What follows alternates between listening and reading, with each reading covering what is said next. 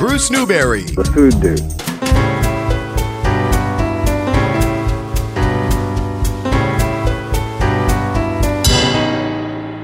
All right, so here we are. It's Bruce Newberry with Ted Carusas, but we can't call it a TED Talk. And we're here at the Blue Plate Diner. So, as the saying goes, we're in the people business. That's right. We certainly are. And uh, it's funny because we deal with people in the manufacturing side, we deal with people on the consumer side. So you can't do anything without people. And everybody's got a shortage. Yes. Everybody. Yes, of uh, people on all sides. So, in this age of, all right, the food might come from the restaurant but be delivered to my home, but not by someone that works for the restaurant, by someone who is driving for an Uber Eats, a Grubhub, one of these places like that. It's still being delivered by people. Right, and as such, uh, you know, they'll make mistakes or they'll think of convenience for themselves along the way. So I'll, I'll give you a perfect example. So we have Uber Eats at the restaurant. We use it. I think it's a good product for what it is. Like anything that's new in an area, it's in its infancy, and so it has hiccups and has issues. However, it's certainly a platform that will grow, and once they get the kinks out, they'll probably do very, very well because there's a high demand for it. I think you were telling me something. Uh, um, about there was a snowstorm and a ban on the roads, but people were like, okay, we can't go out. Let's order Uber. Right. Right. But the snowplow plows- can't even get through. Plows can't get through, but somehow a kid in a 97 Honda is going to be able to get through two feet of snow and bring your food. Right, right. So th- that's like the, the humor and the comedy and the perception, right? So it's a new, novel idea, certainly in the sub- suburbia, and so it'll have its hiccups. One of the biggest hiccups, and I think it impacts perhaps the restaurant, certainly the guest and the customer, and certainly um, uh, the processes that are involved, is when you order your food online you know the restaurant pretty well and you can't get everything you want. So you call the restaurant up and you say, Can you add this to my Uber order? And that would be great for us to do. But if you don't order it through the app, the restaurant doesn't get paid. Right. So you need to know like the procedures and the policies and not kind of circumvent them because there's a reality as to why. For example, milkshakes are not on our Uber order list because they don't travel well. It's, it turns into flavored milk, right? So that's a perfect example. Uh, you don't want to have something that misrepresents your restaurant. You don't want to have something that will make a mess for the driver or for you when you get your packaging. So there's some thought that's put in with these restaurants. So therefore, some items are not 100% uh, available. That's one of the first things with the process. Second thing with the process is um, you should have just like a timestamp. Like there's a timestamp. The order comes in via your app. You know when you placed it. Um, when we prepare it, we immediately put a timestamp on it and send the driver a, a, notification that it's ready. So now, usually, it's no different than being in the restaurant. Within 12 to 18 minutes, your food should be w- ready for pickup, maximum, no matter how busy it is. Yet, I've had issues where people, or I've ordered, and where I know for a fact things ta- have not arrived for 30, 35 minutes. Wow. And then you'll say, so, okay, 15 minutes to drive, 15 minutes to make, that's within the realm of acceptable possibility. And then you have, it's an hour. And then you say to yourself, how is this possible? Right. Why is this happening to a person paying not only the normal price, usually a premium? Right. There's some premium on it, whether it's a built in gratuity or a built in item. So you're paying more and not getting as much. How does that impact your perception? How does that impact your customer orientation? Well, it, it, impacts it because you're not thinking badly of the delivery mechanism, you're thinking badly of the restaurant. Right. Or a combination of both. So, in, in fairness to the guest and the consumer, and in fairness to both businesses, what they really should kind of be focusing on is removing the problem, whatever, wherever that is. If it, the restaurant's backed up and there's a timestamp, you know it's a restaurant. I should get the feedback from the delivery driver, so I should know when it was delivered. I should get a feedback as to when it was delivered, because then now I'll know it's Uber and it's right. not me. You'll know it's Uber, not me. Well, can't vice you, versa, right? Using the technology, aren't you able to track where that food is going once it leaves the restaurant? I mean, we can track a UPS package, we can track a person flying on on an airline. Right. I don't know. I don't know if that is available, but it should be like a heat map, knowing where Right. it is. And it's much more transparent. You know where. It, and in fairness to these organizations, everything's a gig economy. So these are people who are yes, technically employed by Uber, but they're really doing it at their own leisure. How invested really are they? They just want the quick buck. Of course. Right. Eh, That's one. And two, that's like the most negative part, but it's not even that bad. But the second issue is the reason why you might not want to go out because it's convenient. You don't want to deal with the traffic going to Newport, going through downtown. There's construction, There's that. But yet you want someone else to deliver it for you, and they still have to drive through that. Unfortunately. I don't know if they go point to point, meaning straight from my restaurant to your doorstep.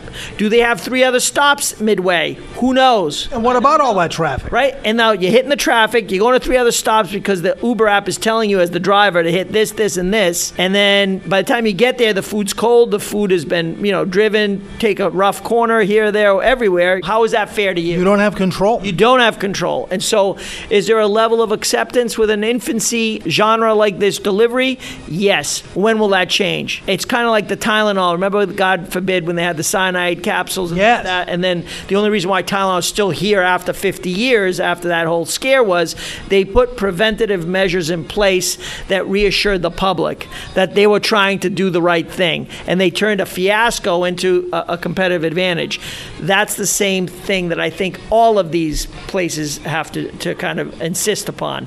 They need to show you where it is in the pipeline, they need to show where the issue is, and if it's a provider, a supplier such as myself that is causing the, the, the hiccup, I should be notified. Right. You're outside of your realm of possibility. You need to kind of work on that, Mr. Caruso's, or vice versa. Hey, we should get the review and say, Uber, you guys got to get your drivers or get more, more drivers on the routes or whatever, or just shut down at certain times and not offer it. Right. Because you're misrepresenting me. Even though I want the money, I don't want to be misrepresented because that hurts my reputation.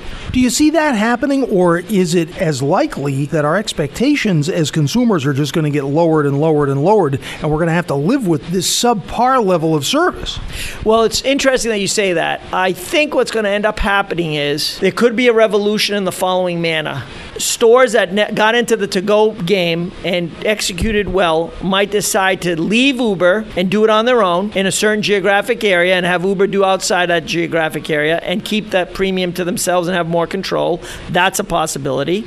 Uh, another possibility uh, might be that drivers might decide to do things on their own and they end up just being outsourced to two or three places and say, look, at these guys have a good track record. It's convenient for me because I, I laugh because I see the same guys and they come in. I'm like, are you? Is this what you do as a full time gig? He goes, no. Only when I see that it's you because they can uh, say no because you know they can say no to a delivery. Sure. If it's inconvenient for them, but because they know that we can produce it pretty quickly, they come in, they accept it, they wait in the parking lot for, for like literally a minute, two minutes, or whatever the time is.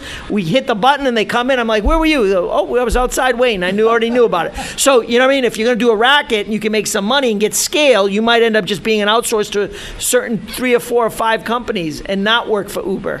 Gotcha. Might increase the probability of a better delivered product. How about you? Do you have control as the kind of clearinghouse? Can you choose a driver that you know has a good track record? I don't know that. I, that's too uh, that's too complex for me to even p- figure out with their algorithm and everything that happens. But I know Probably not. probably not. But I know it's a big no-no that they don't want you to kind of you know Have favorites. Yeah, have favorites.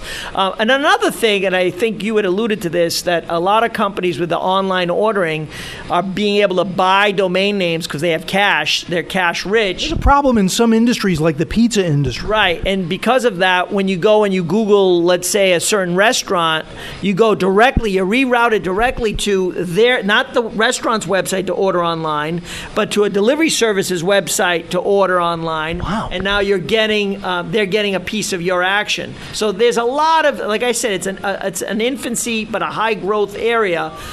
There's a lot of areas where the consumer thinks they're doing one thing and might be getting fleeced in another.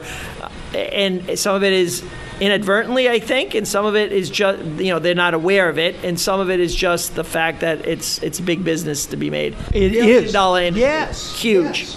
I just want my food. right, exactly. Right. And we want to make sure you get your food in a timely manner and order again. Yes. That's the big thing. You know what time it is. It's the best time of the year, the sizzling season. Get that grill going, get the cookout started, and in southern New England, cookouts mean Gaspar's, linguiça, and chorizo. Available at all major supermarkets. The Portuguese sausage that's been invited to the better cookouts for 95 years. Gaspar's is great on the grill. Those lean cuts of quality meats, the authentic spices, made according to the same Gaspar's recipe for all of those years. It's just great on the grill. Slice the traditional sausage in half lengthwise. Get it going on a good hot grill. Or try the linguiça dogs or spicy chorizo. And don't even think of having a clam bake or clam boil without Gaspar's.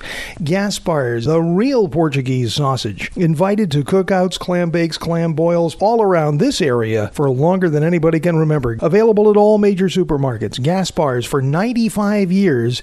It's the Portuguese sausage that the whole world can enjoy.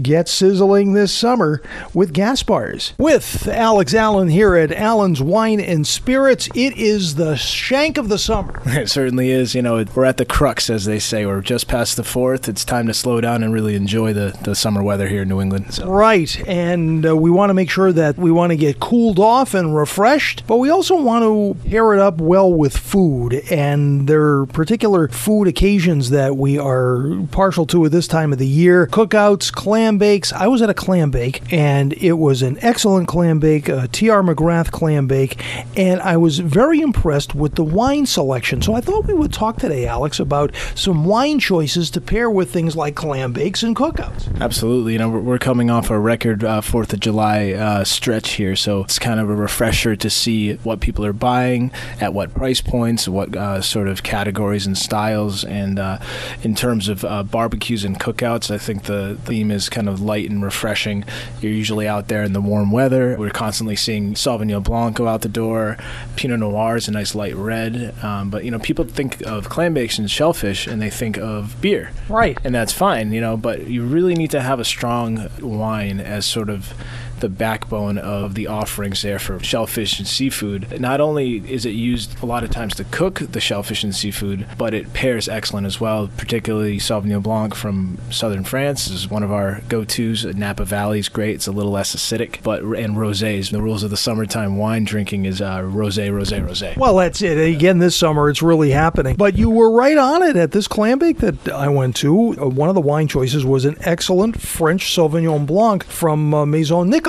Yes, I think we're actually the top retailer in the state uh, for Maison Nicolas. At least I'm told that. I can't confirm it, but uh, we we use that these these wines heavily, and it always goes over well. It's it's a great wine. Uh, they offer uh, five different wines, and they're all strong for their categories. So Yeah, uh, and it was really, uh, I was really impressed. My wife wanted uh, a little Sauvignon Blanc with the main course, and she is a, a Type A New Englander, lobster all the way. And of course, uh, nobody does a clam bake better than T.R. McGrath. So it was all the authentic stuff. The uh, mussels were just so plump and bursting out of the shells, and everything was just ideal. And that Sauvignon Blanc with just that kind of natural, almost effervescence to it, and not too much grassiness. It was very refreshing, very clean.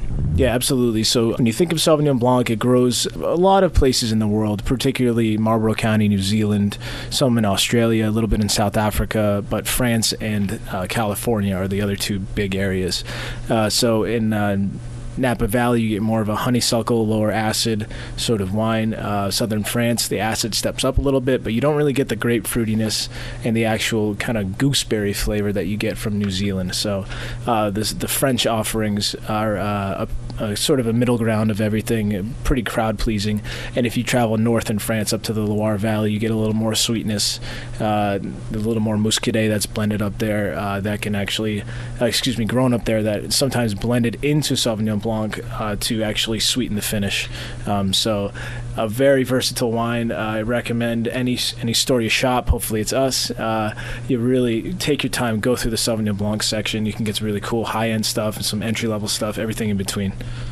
Yeah.